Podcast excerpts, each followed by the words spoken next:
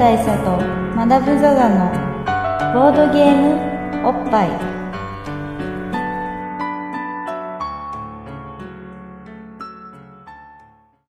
ごめんなさい、おはようございます。あ、どうも。えー、年の瀬。年の瀬なんですけど、あれかな、バブル大佐と、マダム・ザ・ザのボードゲームおっぱいの、この忘年の回でございま忘年の回ですね。す。2014年。2014ですね。もう僕らも長いことやりまなんかこう、あれ、北の国から感出てきたね。すそうですね。2014旅立ちみたいな感じが、それまでご無沙汰する機会も結構多いですから。2014ご無沙汰みたいな感じ。いやーついに今年はね。2014終わりますね。うん。どうでしたか今年今年はな、なんといってもまあ、クーですね。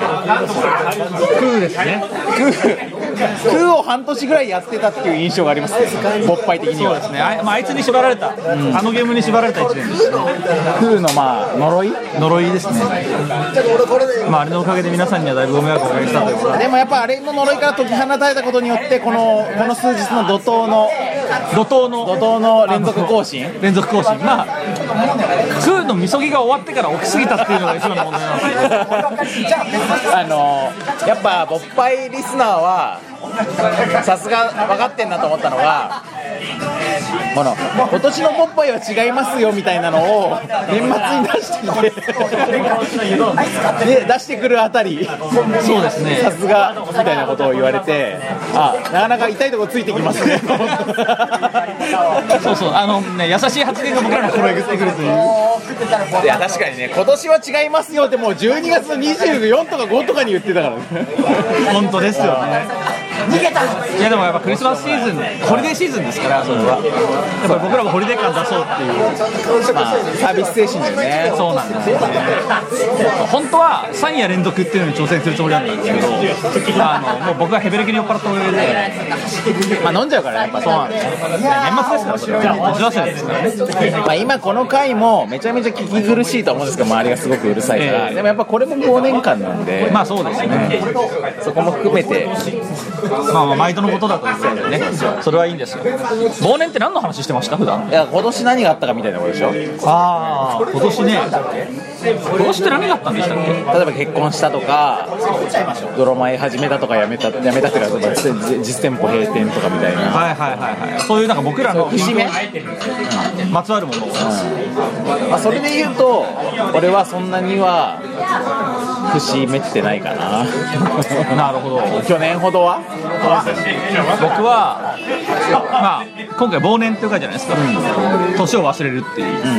一つ問題があって僕もだいぶ忘れたんですよ。すでにね。だからどっちかというと今年何があったかを思い出す作業をここから始まるああお疲れ。あお疲れ様です。はい、お疲れ様。お疲れ様でした。お疲れ様でした。お疲れ様でした。はい。いや、この何杯っていうのは、乾杯っていうのは何回やってもいい。何回やってもいいもんね。今何杯って言ってたけどね。何杯もね何杯は何杯やってもいい。何杯してもいいもんだよね。今年は本当にあんまり覚えてなくて、まずあれでしょあのスタッフ細胞があったりなかったり。あったあった。あるやらないやら。あるやらないやら。あるやなしや。っていうところでここまで来てるじゃないですか。そうですね。あとあの水泳選手がカメラを盗んだや盗んでないや。ねあのスタッフ細胞を勝手にカバンの中に入れられて入れられてたたと思ったみたいなとかね。とかあったりなかったりとか。あとあの合法ドラッグが実は危険ドラッグだったっていうのもありました。合法かと思ってたら実は実は危険だったいやそれ本当さ早く言ってよって話だよね。言われなきゃ分かんない。いやだって合法だと思ってたからさ俺ら。こっちはだって法に触れないと思ってそう。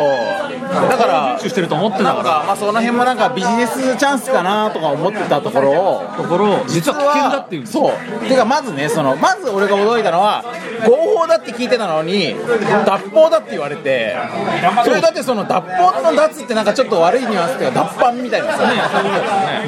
脱藩みたいな。感じですがえ別に俺はその法を脱しようとしてたわけじゃなくてむしろ合ってると思ってたのに。守ろうと思ってたからそれは合法ドラッグだなと思ってたのに。脱法っつうからさ、まあ、びっくりしちゃって。そう。そうじゃあ泥米で扱うのもやめようって思ってたらそしたらあとほらあれじゃないですか。だってそもそもハーブだって聞いたんですよ 聞いた。渋谷とかでだってその売ってたもん。そう。ハーブだって聞いてたからそれはやっぱりローズマリーとかと同じだと思うじゃない俺らパクチーとかも好きじゃん。そう大好きだしミントもすごいし。そう。好きだし。まあな別になんなら別にジンジャーとかそういうのも好きだしまああとはなんだろうな。好きなハーブ何好きなハーブランキング何？あ好きなハーブランキングですか、やっぱりまああれですよ。大ぶり焼きが好きなんでやっぱローズマリー好きなのとね。セージとかじゃないですか。あいいね。あとやっぱだからそうですよ。それこそそれこそコリアンダーとパクチーですよね。まあコリアンダーことパクチーはまあ王様だよね。王様ですね。これとあるとなしとではだいぶ違うっていう。叩きとアンチですねアンチョビがこっちだはいじゃあ鶏もも叩きですね。だからまあじゃあ3位つけるとランキングは？ランキングまあだからやっぱりパクチーが1位ですね。俺もパクチーは一緒。パクチーローズマリーでどうだろうな。まあやっぱ普通ですけどミントが入ってくるんじゃないですか。ミントはね。俺あれも入るよ。シナモン。あそうシナモンは一応あれハーブですね。あれはハーブ。あれスパイスっていうところでやっぱハーブなんですね。スパイスとハー香ブ草なのかって言われたらあれ草じゃなくねっていう話もあるじゃないでも香木も入るじゃん。香木も入ってますね。シナモンはめちゃくちゃ好きですねこの辺がなくなるとやっぱ。だからあの辺は合法ハーブなんでしょあれあれえどあれどうなの？合法だと俺は持ってるけど。まあだから危険だって言われたらやべえってなりますけど。どうなのかな？危険なのかな？でも結構いろんな人が料理に使ったりするから確かにね。安全ハーブなんじゃないですかパクチーでも苦手な方は言ってくださいみたいなこともよく言われるよだからパクチーは危険な可能性がある。あるある。脱法してる可能性ある。あるある。まあでも今んところ俺らに健康に直ちに直ちに被害がない。直ちに被害がない。直ちに影響があるとは言えないですね。まあその辺ですよねやっぱり。今年あったこと。ホットトピックっていうのは。結構ハーブ系の話はここ5年間ぐらいかけてる話だけどね。ハーブだって言ってのはだいぶ前だから。ねただやっぱ僕らにあの闇水ぶっかけたじゃないですけどやっぱり晴天の霹靂だったじゃないですか。確かにね。突然危険だと言われてももう今やおっかなびっくりだもんね。そうですよいろんなことが。まあでも逆に分かりやすくなってよかった。危険ドラッグって言われたらさすがの俺たちもあ危険なんだなとそうですねやっぱりちゃんと避けるようになりましたもんね危険ドラッグは避けると勃発的にはだから危険なものはちゃんと危険っていうことはすげえ大事なんですよ。いや本当だよ。だからさもっとまあ世の中に危険なものたくさんあるじゃんありますね交差点とかあれも危険だって言われたらダメですか危険交差点っていうのはあるはずはいはいはいはい確かにそれはあるかもしれないあと車とかね車ね危険カーね危険か危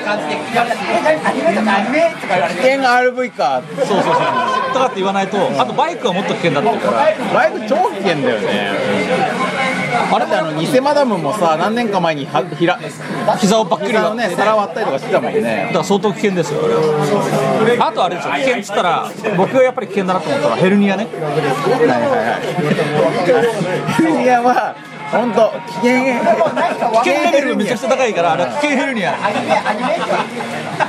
まあ脊椎脊椎が危ないとも言えるし。ねそうです。あといろいろありますよ。ツイッターとかも最近なんか炎上が大変だっていうからやっぱりもう危険ツイッターだってやっぱボッパイもさツイッターはさまあ割とリテラシー低めでやってることで有名じゃないですか、えあれ危険ツイッターあれ危険ツイッターですね うっかりジーレコの話とかおっしゃったりする それであのうっかりフォローしてる人があの全く興味のない情報を連投されるっていうをを過剰摂取するっていう。これオーバードーズってやつ。オーバードーズする可能性があるから。それはやっぱり危険危険アカウントっていう今年のボッパイのまあ確かにあれ一個のトピックとしては G レコの話しすぎたっていうしすぎたっていうのは最近ちょっと反省して減らし目にはしてるけど。ね空の呪いを受けたのと G レコの話をしすぎたっていうのがあの勃発的なホットトピックあれもさだからその G レコの話するときにまあ俺の中でもう一応こう政治的判断があったわけですけど、えまあ、ボッパイのツイッターアカウントあんまり発言してなかったから。そうですね。だから、まあ、何も発言しないよりはガンダムの話でもした方がっていうちょっと判断賑やかした方が。判断があったんだけどこの判断も今となってはなぜそんな判断したのかよくわからない。そうそうかっていう。それでリムーブされんじゃねえかっていう。まあそうそう。悪影響あるんじゃないかっていう。そんなのはあるよね。あれも危険な判断だったと言える。あいやそう。危険判断ね。危険運用ねすごい。や普通にもうなんか乗り乗り今回危険なことが分かったんで私はだからい。ろい。ろ危険だった危険なことが分かったけどそうですだからみんなやっぱ危機意識が高まったんじゃない。ですかそうだもうあと穴行き穴行き穴行きありましたね穴行きは俺は好きでねこの間見ましたけどあれは決体な作品ですねなんかなんか変なんだよねい。ろんなことがあとねすげえ雑だって思いましたあの最終的なまとめが雑だよね。めちゃくちゃあと導入もめちゃくちゃ雑じゃないですか導入がめちゃくちゃあ雑どうにね。あのオープニングの氷の歌あるじゃん。氷氷っていうのはこういうものなんだみたいな。あれほぼほぼ関係ないからね。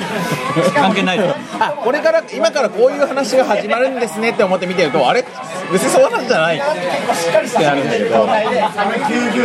俺とマダムが同じ映画見てるの結構珍しくない珍しいかもしれないですね。あ僕今年ね映画といえばホットドッグってありました、あのトレマーズをちゃんと3まで見ました。どうでした3 3めっちゃいいです。俺もね3部作ちゃんとてか4まで見たよ俺ちゃんと。4はねまだまだ見れてないんですけどただあの DVD は家にあります。3は良かったですね。2より良かったです。えっとまあ1が地中でそうですそうです。で2は地上で。そして3はあ飛ぶんだよね。空中です。3いいよね3はちょっと工夫もちゃんとあるんだ。よそうですね。あの空から見えないようにするみたいな。まあ2は2で地上から見えないようにするって一緒。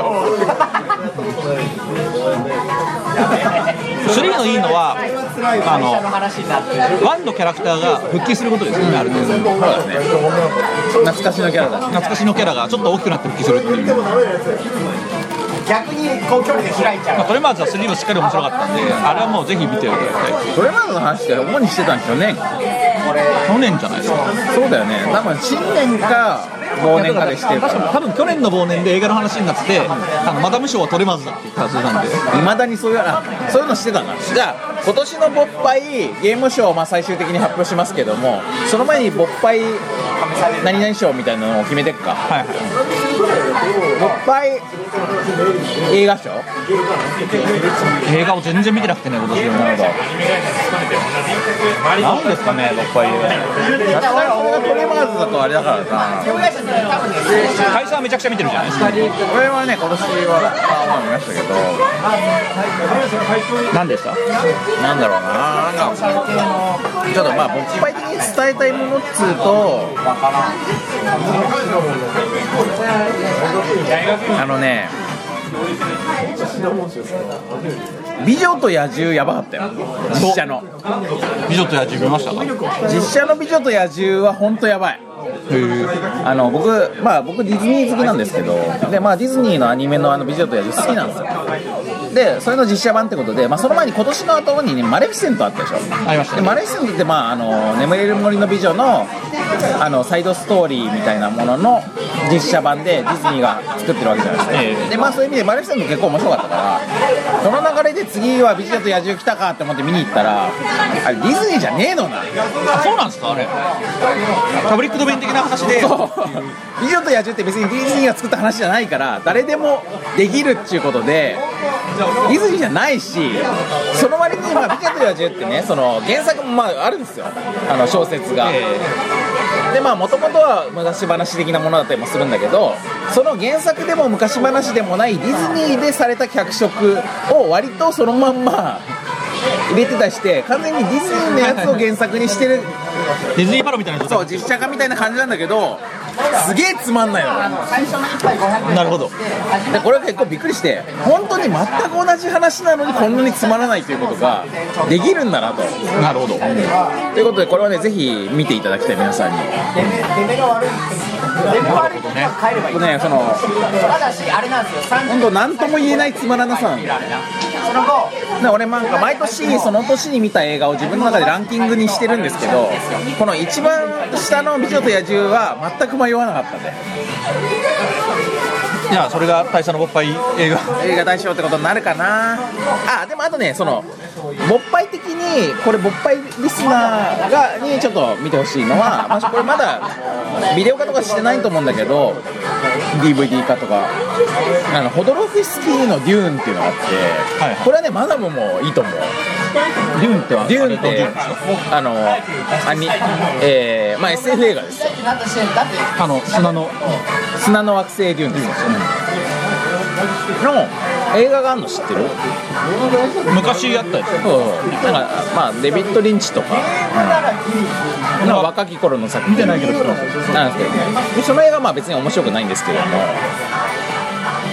それのもともとはそのホドロフスキーって別の映画監督が監督する予定で進められていった企画でそれがその超大作 SF だったんだけど「スター・ウォーズ」とよりも前だから。はいはい。でもう超ビッグバジェットで超やばい SF 対策として作られる予定だったけど作られなかったっていうのがあって、それの作られなかった当時の話を振り返る ドキュメント映画が今年公開されたのね、でそれが本当にやばくって、まあ、俺最近この話人にしまくってるんだけどもあのねまあ、そのホドロフスがデューンの小説を読んでこれはやばいとであの ぜひ映画化したいなったんだけどホドロフスキーは本人はそれより前はもうめっちゃ尖ってる超前衛的な映画しか撮ってないの。エルトポとか、でメキシコ出身でほとんど映画も見たことないのに突然映画撮り始めたみたいな人で、まあ、超アバンギャルドな作品しか撮ってなかったんだけど突然 SF 超大作を作りたいと思って。で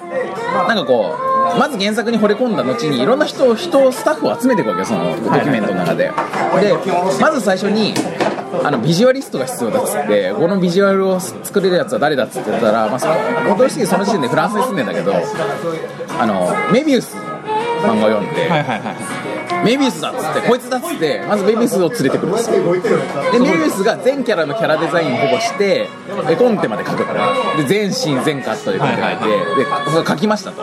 これ話だけじゃないもう本当にもう書いてあるで次に敵キャラ結構インパクトあるデザインしないとやっぱ主人公側に負けるからっつって。で敵の幹部みたいなやつをあの撮りましょうってなった時にこれデザインできるやつなんか若くてフレッシュなデザイナーいねえかなっつって。あこいつ結構ダークなキャラデザするっつってギーガを連れてくるんですよ。エイリアンの？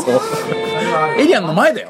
そうですよねだから偏見の目ありすぎるそうだから全然邪聖剣ネクロマンサーも エイリアンもやってないギーガーがが連れてこられて敵キャラのデザインするの敵の幹部。でその後、まあ敵キャラが結構これでいい感じなんだけどボス誰が演じるデザインはいいけど誰が演じるかが問題だなっつって。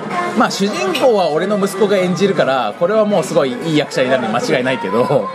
でこの主人公を息子演じる息子っていうのはその人のまあデビューの頃のエルトコっていう西部劇であの5歳の息子をマッパで完全にチンコ丸出しとかのマッパで西部劇に出すっていう防御をした感じだからその人がそれは成長して二十歳二十歳近くなっている息子を今度は青年の主人公として出すっつって2年間武術の訓練を受けさせて 東洋武術を身につけた上で主演に鍛えたのでこれに拮抗する敵の皇銀河皇帝誰にすっかなっつってこいつまあこいつじゃねえかなっつって連れてきたのがダリね。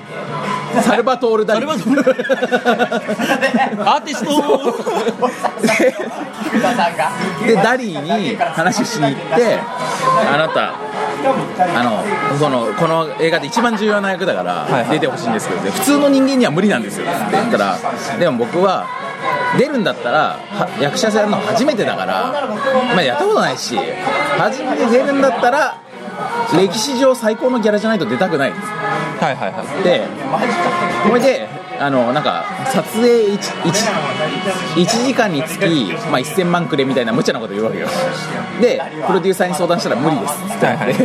ででそれでプロデューサーがこれあれじゃないですかねこのちょっとロジックであの出演時間でだったらなんとかっつってで出演1分につき100万出しますみたいとか1000万出しますみたいな感じにして3分しか出さないっつうのはどうすかね。っ でそれでダリダリにあの「時間あたりだったらいいです」って言ったら「最高だよ君」っつって「これで僕は史上最高の役者になったよ」っつって、はいはい。ダリが OK 誰がみたいにもうとにかくやばいやつらをどんどん集めていくの。はいは音楽はピンク・フロイドに頼もうみたいな、はいはい。まあ、それは会いに行ったらなんかムカつくやつだったからやっぱやめたみたいになるんだけど。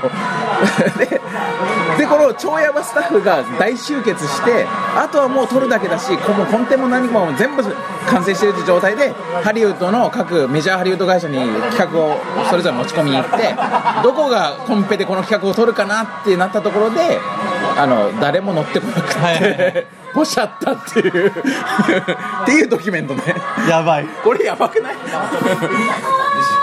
でこれ見るとね超ワクワクするのそのいろんなもうデザインとか全部がこれはもうやばいものしかできんぞ。そう。でこれ本当の歴史が変わるわってなんだけどでも実際それで歴史が本当変わってあのなんかねそれで売り込みに行った時にそのそれまでにつけた資料が膨大にあるから、それをすごいかっちり想定したもうすごいデラックスな想定の「デューン」っていう本を作って、本当世界に5冊しかないみたいなやつをメジャーハリウッドにディズニーにもワーナーにもみたいな感じでこう全部持ってってあるから各各映画会社に1冊ずつあるのそれが、資料庫に。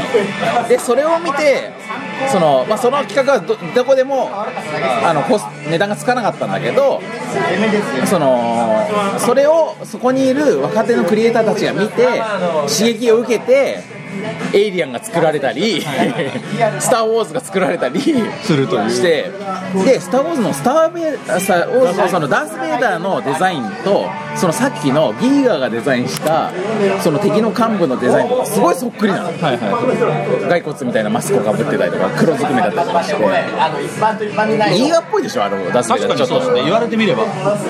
みたいな感じでもうすぐになんか作られてないのに現代のいろんな SF 映画の素になった作品なの。はいはでなんか最後にそのホドロフスキーがなんかまあその企画がポシャって本当に人生かけてたからポシャった時そのその友人たメビウスとかに「お前死ぬんじゃないか」と「死なないでよ」みたいなことを心配されたんだけど、まあ、死にませんよと。なんかこうあの、まあ、これがダメだったら次をやるだけだしあのなんかそのデューンのストーリーの中でデューンの原作あるんだけど小説で。その原作から全然変えたストーリーとして、まあ、最後にその主人公であるところのこのあの監督の息子が首を切られて死ぬんだけど でも私を私を殺すことはできない。なぜなら私は全てだからみたいな感じになって、まあ、その革命の意識みたいなのが全ての人類にその宿って誰を殺しても新しい勇者が生まれちゃうから殺す勇者は殺せないみたいな。いはいはい。でその惑星全体がそのその意志に満たされて宇宙を宇宙を宇宙を旅してその惑星が宇宙を変えていくみたいな、なって終わるんですよ。でと同じようなことにこの映画もきっとなるから私は絶望はしないよと。この映画は作られなかったけであの生まれる前に首を切られて死んだけどこれから全ての映画を変えていくからっつってだから俺は全然死のうとは思わんかったっつって実際そうなったみたいな。まあ結構ねやばい感動的な話なんですはい。はいまあいかにも大佐が好きそうな。でしかも、まあ、感動的な上に、まあ、ちなみにそれでその後そのデューンは別の映画監督で映画化されたんだけど、まあ、それ僕本当に見に行くのが怖くて怖くてしょうがなかったんだけどプロデューサーに連れられて仕方なく見にあのに戦士だったら逃げるなって言われて。それで見に行ったら本当にクソ映画だったからもう大喝采して やったーっつってめっちゃ喜んだわみたいな結構クソそういうクソな感じで終わるから。だからねそのそのドキュメント映画自体がねなんかいいんですよ。その雑な雑な締めそうそうそうそうそう。やったことだったっつって。そう。これがまあ勃発映画大賞かなまあ俺としてはね。まあ僕は映画を本当にこのショートエンド見てないんで。まあまあこれはちょっとヘラクレスの話しましたけど、あのくらいだから、だからソマニアックの話すると、これは DVD で見たんですけど、超面白かった。フットワーキングスっていうのがあって、何フットワーキングスっていうのがありましてこれは何かっていうと、まあこれ本当にマニアックな話ですけど、フットワーキングスというあのダンサーチームがあるんですよ、でこれはあのシカゴの、はい、一個あっちであのアメリカのシカゴにその、まあ、ゲットーがあるわけですよ治安の悪いギャングばっかるみたいな。そこであの昔から音楽のジャンルとしてゲットハウスっていうのがあったんですね、もうすごいなんかバカみたいななんか下品な声レターをループしてすごい安いリズムをバチバチバチバチやるみたいななんかまあ一見しょうもない感じの音楽があってなんかそれが独自進化を遂げすぎてあの音楽としての異常性がすごいことになったっていうジャンルがあるんです、それがまあジュークとかって呼ばれるジャンルなんですけどそのもう頭おかしい感じになった曲を使ってダンスバトルをやるっていう文化がシカゴで生まれた。それがフットワークシカゴフットワークと呼ばれるんですけど、まあ、でもこいつらは基本的にあの貧乏な、あのやんちゃな黒人たちだけなんですよね、でもなんか仮想階級の。そうです。でなんかまあボロっちいなんか小屋みたいなところで、あのダンスバトルをいつもしてるっていうなんですけどあのこの、まあ、音楽性とかそのフットワークのダンスの形式っていうのももう結構ぶっ飛んでるっていうかあの足をものすごく速く動かすっていうのに特化した ダンスなんですよ。えそれはなんかそのダンスの元としてはどういうの？ヒップホップみたいな感まあ一番大元にあるのは多分ハウスとかのなんか、まあ、ちょっとしたステップみたいな感じなんですけどそれがどんどんどんどん精鋭化して速くなっていくことによってじどんどんどん高速化したハウスのダンス？だから結局どうなるかっていうとあのこいつら地面に足ついてないんじゃないのってぐらい。あれか。あの赤塚不二夫の漫画で片方がバーンってあの感じになってるわけです。でこれが超やばいっていうあれなんですけど。でそれがあのその音楽のやばさとダンスのやばさですごいメジャーなところにだんだんリーチしてくるんですよ。で最終的にそのフットワーキングスっていうのはそのあのスーパーダンスチーム、まあ、そのフットワーカーたちの中でうまいやつを集めたスーパーダンスチームがやってるんですけどこれが結局あのマドンナのバックダンサーにまで行くっていうサクセスストーリーなんですよ。それいいね。俺は好きそうだわそれ。でこれがね本当になんかそのやんちゃな、そいつらのキャラクターもすごいいいしなんかそのもう分かりやすいサクセスストーリーにすごい勇気をもらうしで実際あの映像がやばいっていうかまあ踊りがやばい曲も変。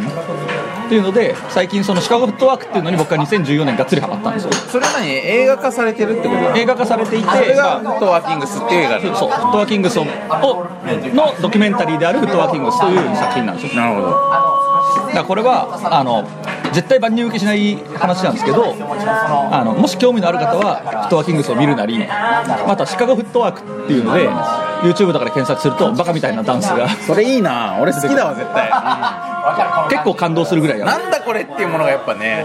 いいからね。だから俺はそのフットワーキングスのリーダーのキング・チャールズっていう人がいるんですけど、まあ、俺より年下なんですけどね。それが来日するっていうので俺はダンスイベントに行ったぐらいですから。へで生で見て頭がおかしいっつって意味がわからないみたいな感じの映像で見た通りの動きをしていた。だくでなんかその日本でもフットワーク好きな人たちってのがいてそこにまあちっちゃいコミュニティがあるんですよ。でそこのトトーナメントイベントっていうのがあってそこのスーパーバイザーみたいな感じでスペシャルゲストとしてそのキング・チャールズが来た。でやっぱ見るんですけど、まあ、別格なんですよ。なんか精密すぎて、それを見て超感動するみたいなで僕が今年熱くなったものって言ったらシカゴフットワークでした。その人じゃあその本人がマドンナのバックダンサーしたりとかしたってそうです。共有しつつ楽しみたい。あのクラッシュすると思った。あちいな。でやっぱゲットーの感じっていうのあの僕が感じるんですけど地元愛がすごいんですよ、で例えば日本だと、まあ、これはゲットーじゃないですけどあの横浜の人の横浜愛ってやばいじゃないですか。横浜の人はとにかく横浜にすごい入れ込むじゃないですかで横のよその人がちょっと横浜の話すると嫌そうな顔するよねそうそうそう言っても言ってもこっちは横浜に住んでんだみたいな感じになるじゃないですかあれと同じでそのキング・チャールズが来た話をした時にすごい言うのはとにかく俺たちはシカゴだ。これがシカゴのソウルだって話ばっかするんですよ、ポップコーン食いながらこれはシカゴのポップコーンだうまいぞって。いう話をするぐらいシカゴ。これがシカゴのマックだみたいなことを言うぐらいだ。から君のダンスはすごいうまいけどあのダンスとしての見てくれはそうでもないかもしれないが彼の方がシカゴのソウルがあるから彼の方がいいとみたいなことを言うぐらい。シカゴ原理主義ってシカゴ原理主義者なんですよ。でそれを見てこのくらいの地元は逆にやっぱかっけえなと思ったしいやそうありたいよね。すいません。生をお願いします。生。はい。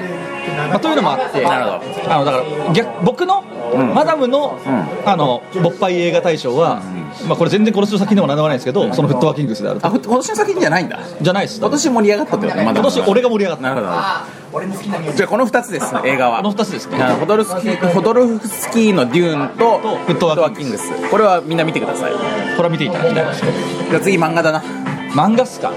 漫画読んでねえな。漫画俺めちゃくちゃ読んでるんですけど僕ね友達とねイベントやってるんですよ、はいはい。あのあ数人で集まって自分のおすすめしたい漫画を3冊持ってってみんなでプレゼンしてみんなで読むっていう。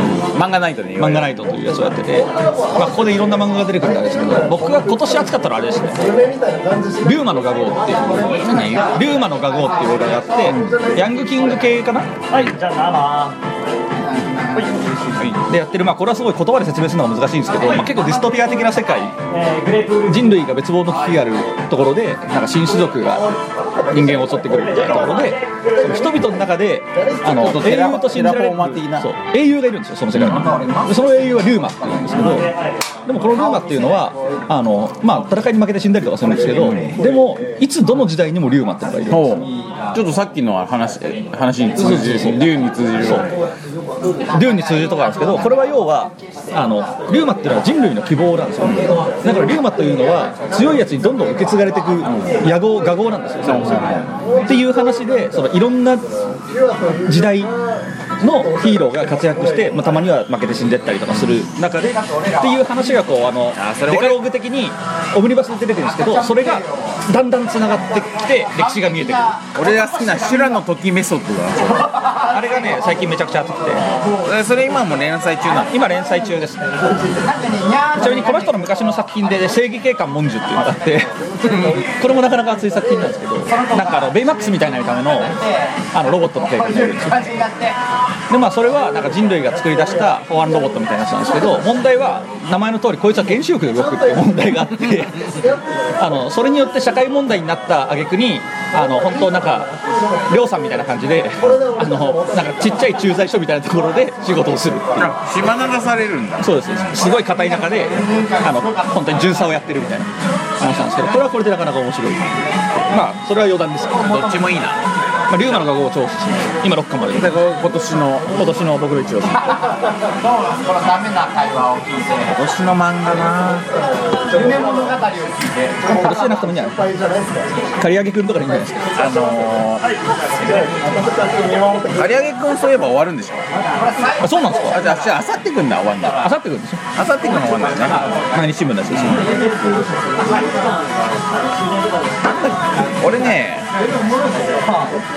あの今年ハマったんだか去年ハマったんだか忘れたんだけどちょっと今名前が思い出せないからググってるます。はいはい。まあ漫画は本当に今年は面白い漫画多かったですよ、なんか自分がコントロールできない。まだ出ませんか？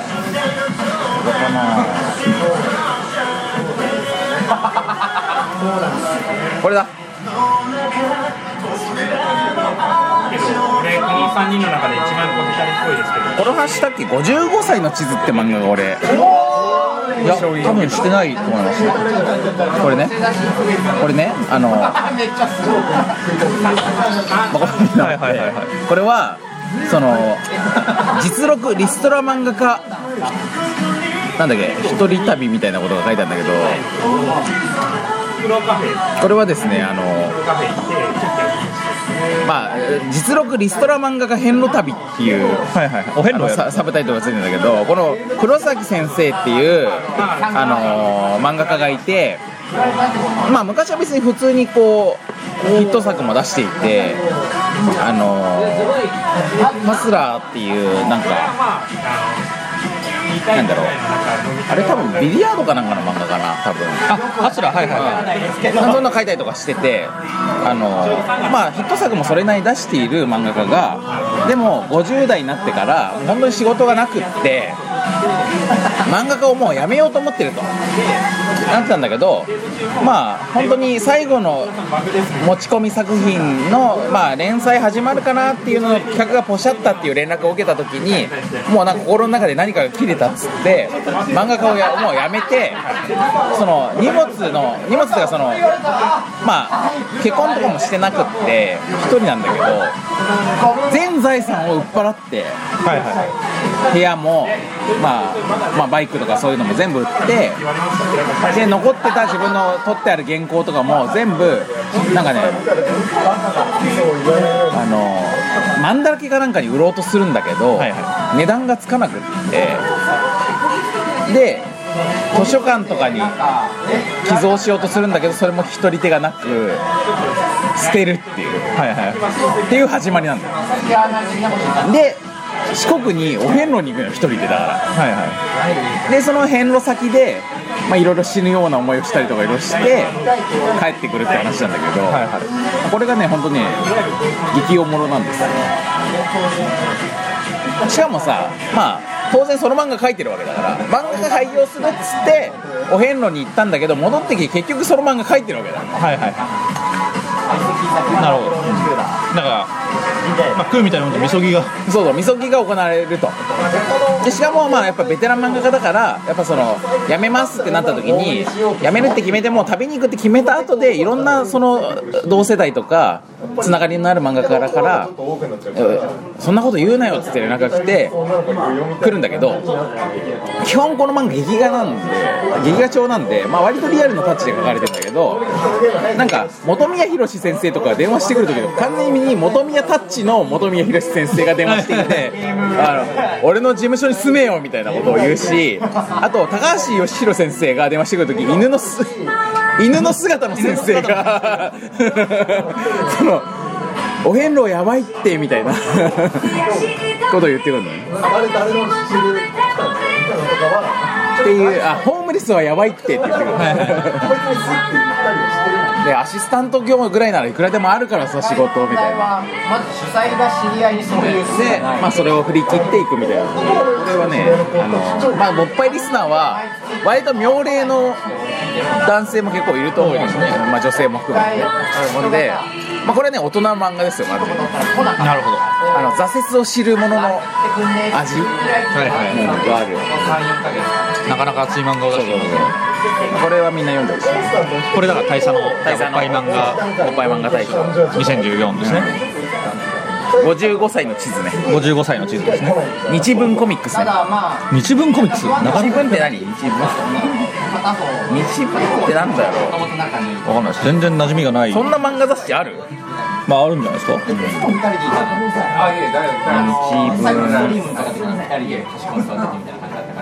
まあ日文が何かはとりあえずまあそうだね。はい。おのおのググっていただくとしてですよ。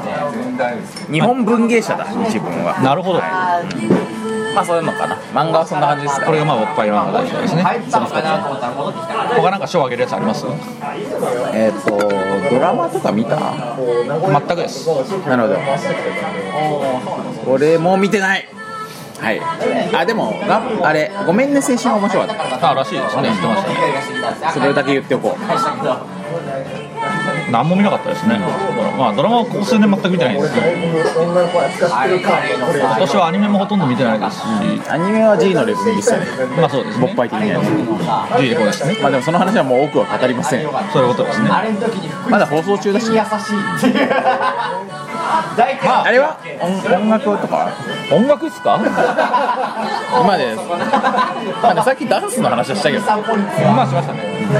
シカゴットワーには褒めてくれまあ、シカゴフットワークはあの全体的にポイント高めの。日本だとまあトラックスマンっていうような人がすごい有名で、あとこの間死んじゃった DJ ラシャドっていう人がいるんですけど、まあ、この人は本当にまあマジすごかった、ただ僕が今一押ししたいのは、えー、と日本人のクレイジーケニーっていう人がいて、これ広島の人なんですけど、えー、と CRZKNY でクレイジーケニーっていう人がいて、まあ、全然あの僕は単純にファンだっていうだけなんですけど。このフックってまあすごい、まあ、めちゃくちゃな曲というか変拍子とか3連符みたいな感じでどこそこどこそこやってあと低音がバカみたいにでかい。ってやつなんですけど、まあ、その人はあのケニーの曲をクラブでかけるとスピーカーが死ぬと言われる。レベルの超重低音らしくて。本人はこの間まで自覚がなかったらしいんですけどあるある箱でかけようと思った時にやべえっつってあのローを下げたっていう。逸話があるぐらい。ごめんごめん今まで気づいてなかったわ。やばいわ。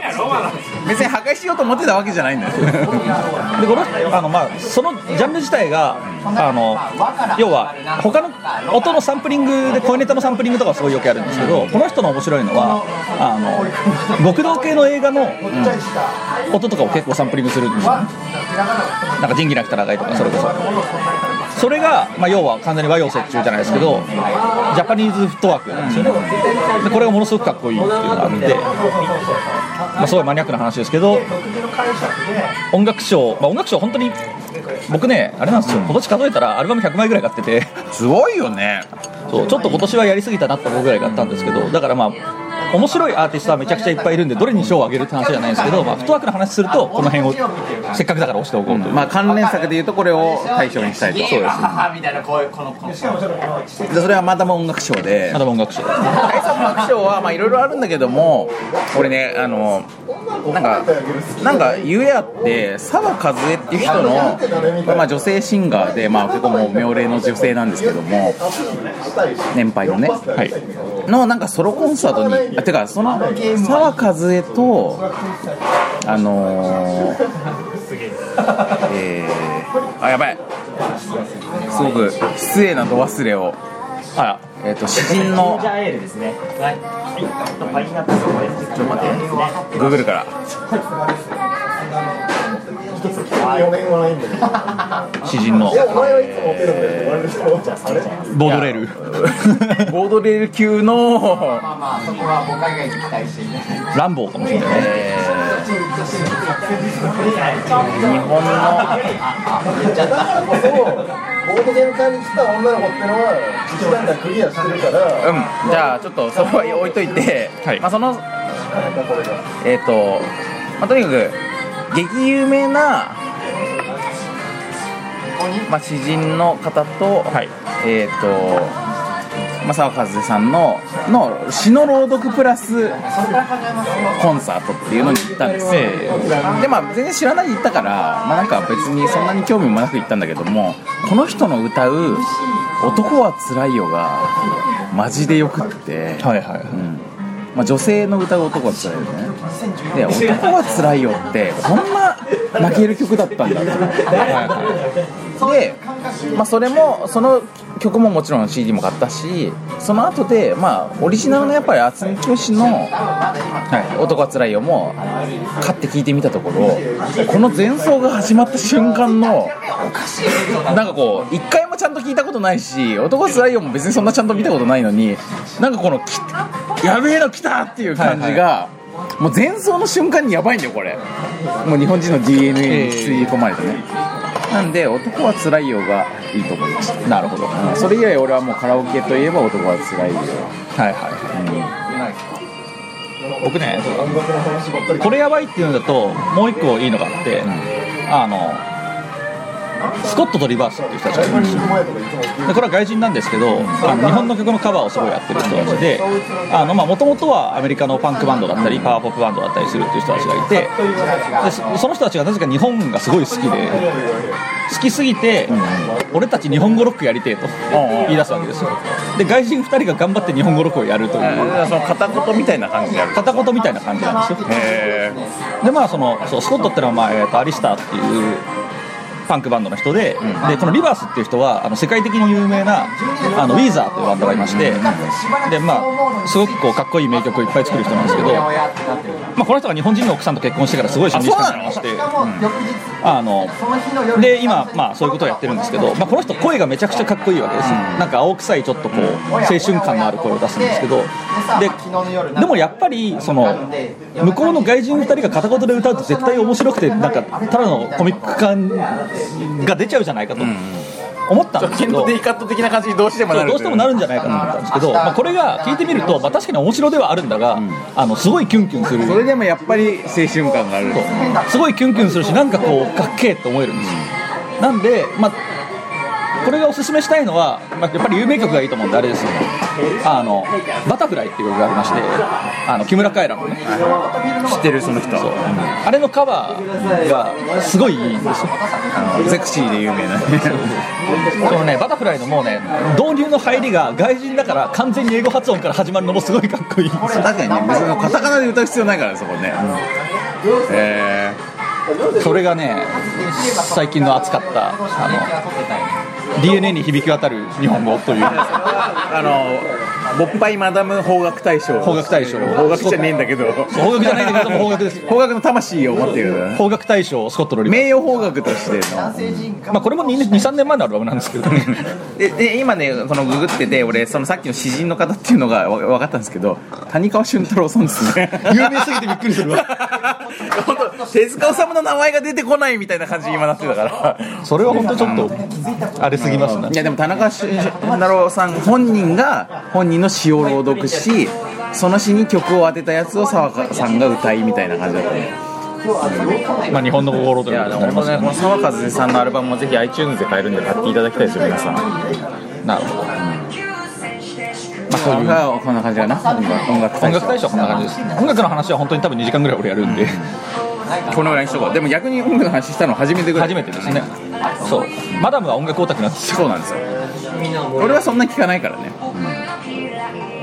じゃあそろそろゲーム大賞やりますか。ね。ちょっと余談余談しすぎじゃねって始まるんで、まあ、ゲーム大賞はいつもボッパイで今年取り上げた、えー、と作品の中からこれが一番良かったんじゃないかと選ぶわけなんですけどあのまあ賢明な皆さんもお気づきの通り今年も少ねえぞとつまりまあ主力の珠玉の。厳選されたね作品が上がるわけですがじゃあちょっとあやったやつ順番に読んでっていいですか？はい。エントリー作品ですよやっぱエントリー作品はまあ今年は新年から始まるわけなんでそれは飛ばして第52回東海道。ああいいゲームじゃないですか。第53回チンティンソルジャーティントルジャーはいはいティンにまつわるネタお話をやるはい、歌舞伎町で撮ったね。第54回チケットトゥーライド。ド名作来てる。2014年にチケットトゥーライドの話してたんだね俺やばいっすね俺ら。第55回ビラパレッティ。これこれあこのの辺やばいですね。名作系の流れがいて。でゲームマーケットを挟んで、えー第56回ビビファックス。ピファックスね。最近だわ。最近ですね。でその後テレビゲームおっぱい東京ゲームショウがあって、はいはい。えー第57回クー。クークー最近だわ。こっからこっからですよ問題は。で第58回ピニャピラータ。はいはい。第59回禁断の砂漠と、はこれだけですね珠玉の。い、主力だなこれは。これはねまだ上のラインナップ見るとここに行かなきゃいけねえんじゃねっていう作品とあのここに行きたいなっていう作品の2つが完全に上がってる。んですよどうですか大佐的には。この中で1個選べと言われたらまあこれだな。っていうのはありますね俺は。ありますどうしましょうね。前同時に言うっていうのやりましたけど俺外すとなんか両方聞き取れないみたいなことになりがちだから。まあでもやってみようよ。やってみます。じゃあせーのでいきますか。やりますかじゃあせーの。ピピファックス。そうそうですよ。そうだここはありよねましたね。今年はそうだよ。今年はこれっすよ。まあクーがこれかなって思うけどクそう。ーはまあ呪いだから。呪いがかかってきたから。クーはいいゲームなんだけどあとまあクーの方があの圧倒的にまあ知名度もあると思います。普通に評価もされてるしまあラブレターみたいな関連作もあるしということを考えたときにまあ俺らしか評価しないだろうっていう意味で言うとそうですね。やっぱりピピファックスしか今ない。年はピックバックスの年だったね。そうですそうです。僕が都合2つ買ってるっていうのもあり、いやだってさツイッター上でピピファックスでググるとボッパイ聞いてる人しか発言してないからね。まあそうですよね。ピピファックスをうっかり買ってしまった人もいるとかいないとかですからいやだからそれちゃんと売り上げにもまあ売り上げにも貢献してると思う。ずっと押してくるだけなの。ピピファックスで例えばツイッター検索すると隣がリレさん、え妖怪で喋れねえ。今年遊んで最高に面白かったゲームはテンガロンです。自転はインフェルノとピピファックスですとか、まあ、これはボッパイ関連かは分かんないけど、えしやすいボッパイマジピピファックスだわ。割と割と最近の。えそうですね、で、えーまさかの年年末追い込み配信されたボードゲームおっぱい聞きながら年末追い込み以来の仕事むしろこっちから追い込んでやるぜピピファックス。って言ってたからこれいい使い方してますね。いやちゃんと俺たちの伝えたかったことが伝わったっていう。そうですね。まあこれはもうだから僕らでも揉める余地が全くなかったんで、大手を振って言えると思います、2014年勃発大賞はピピファックスであると。こ結構頑張って喋ろうとしてきてた。れはもうこれはだからもう満場一致でしょ。満場一致です、今年はそういう年だったと。もう逆に言うとあピピファックス今年なのかという感すら僕はあります。前から言ってる気がするっていう。もっと数年前から俺ピピファックスをしたんじゃなかったっけと思うぐらいですけど今年だったんですな。いやでも俺はねこ今年間結構あってあのー今年は俺はちょっと去る事情によって仕事でちょっとお堅い人たちと会う機会が多かった、はいはでスーツ着てなんかゲーム業界の人ってやっぱ基本的にあんまそのスーツとか着ないんですけど、いえ。スーツ着で打ち合わせに行く機会が多かったのよ。えなるほど。でそのスーツ着て行った帰りにもっぱい収録したから、え。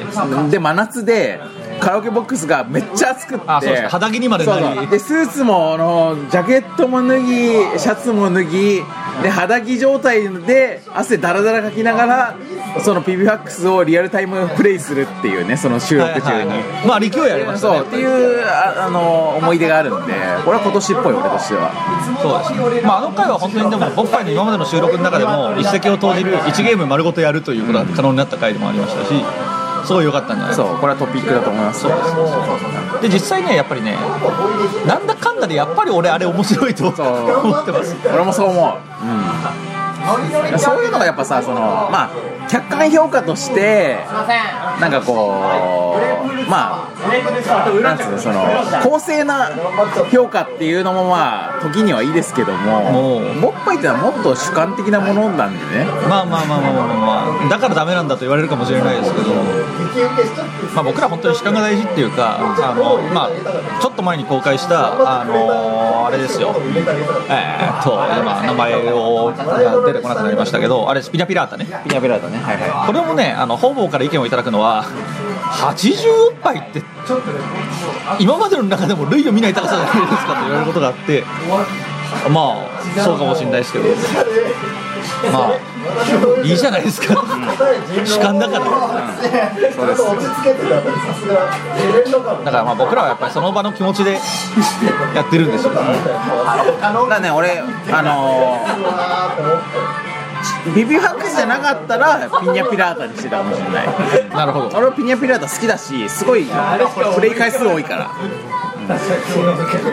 ぱそのさそのゲーム自体の客観評価としての良し悪しっていうのは別に自分の体験として蓄積されてるピニャピラータの楽しい思い出っていうのはあるわけじゃないですか。それはそうです。あとタイトルが面白いじゃないですか。確かに。それもピビファックスとピニャピラータは共通してるってことそうですねピがピピが入ってる 今年はまあそれピピの年だったか次らの年だったということでしょうね。これパイっていうことですよそう。おっぱいだからね。あなるほど。ボードゲームおっぱいだね。おっぱいゲーム大賞にやっぱふさわしいよねそうですね。おっぱいゲームライフオブパイ。それ今年じゃないけど去年だけど。去年ですね。っていうことかな、そうですね、うん、今言えることはねこれは今俺たちにはこのしか言えないけど、まあ、後にこのことを握っていうのはやっぱその後の歴史家たちが表明していくことになると思うんですよね。そうですね。うん、やっぱりその時には別にそこまで大ヒットになったわけじゃないけど後のゲームはなんだかんだ言ってみんなピピファックスに影響を受けてた影響を受けてたという可能性がありますことにデューン的なことになる可能性もある。しフィーファックスは絶版になっても、いろんなところにピーファックスは生まれるから。そうそうそうそう。ピピファックスを殺すことはできない。あとピを殺すことはできない。っそうだできないと思いますていうことかな。よかったんじゃなはいいでしょうか、まあ我々が今言いたいことはそういうことです。そうです。つまり俺らが言いたいのはボッパイは死なずってことです。ボッパイは死なずってことですね。ボッパイを殺したとえ殺したり配信が滞ったりとかしたとしても、まあ、いろんなボードゲーム系ポッドキャストにあの本人が望むと望まざるにかかわらずボッパイの魂が我々 勝手に 勝手に憑依して 勝手にあることにしてるんで。勝手に肩に乗っていく僕らが。だからみんなねそのボドキュアを聞く時もここにはボッパイの魂が実は宿ってるんだと思っていただきたいと。とかボドバラを聞く時ももここにはボッパイの魂が宿っているし、もう今アマゾンありますからね。そうなんですよ。ね、モテゲーを聞いてる時もここにはボッパイの魂が宿りそうそうそうそうそうまあさすがにあのテンデイズラジオに僕らの 魂が宿ってるテンことデイズラジオはギリ宿宿りづらいと宿りづらいところ。ありますあのポッパイよりも前にやってたかもしれないぐらいの感じだから。そうちょっと宿りづ多分らい同時期ぐらいだと思うんだけど。理論的なあれがあるじゃんなんかまああれはあのなんだろう聖域？聖域かも聖域ですよ。